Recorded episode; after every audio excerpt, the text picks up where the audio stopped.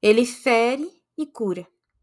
Quando mais tarde vim a saber que a lança de Aquiles também curou uma ferida que fez, tive tais ou quais veleidades de escrever uma dissertação a este propósito. Cheguei a pegar em livros velhos, livros mortos, livros enterrados, a abri-los, a compará-los, catando o texto e o sentido para achar a origem comum do oráculo pagão e do pensamento israelita.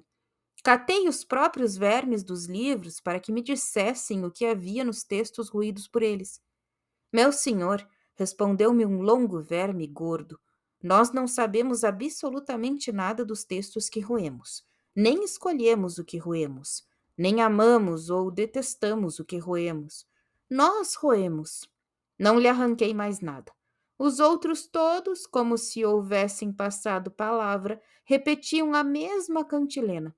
Talvez esse discreto silêncio sobre os textos ruídos fosse ainda um modo de roer o ruído.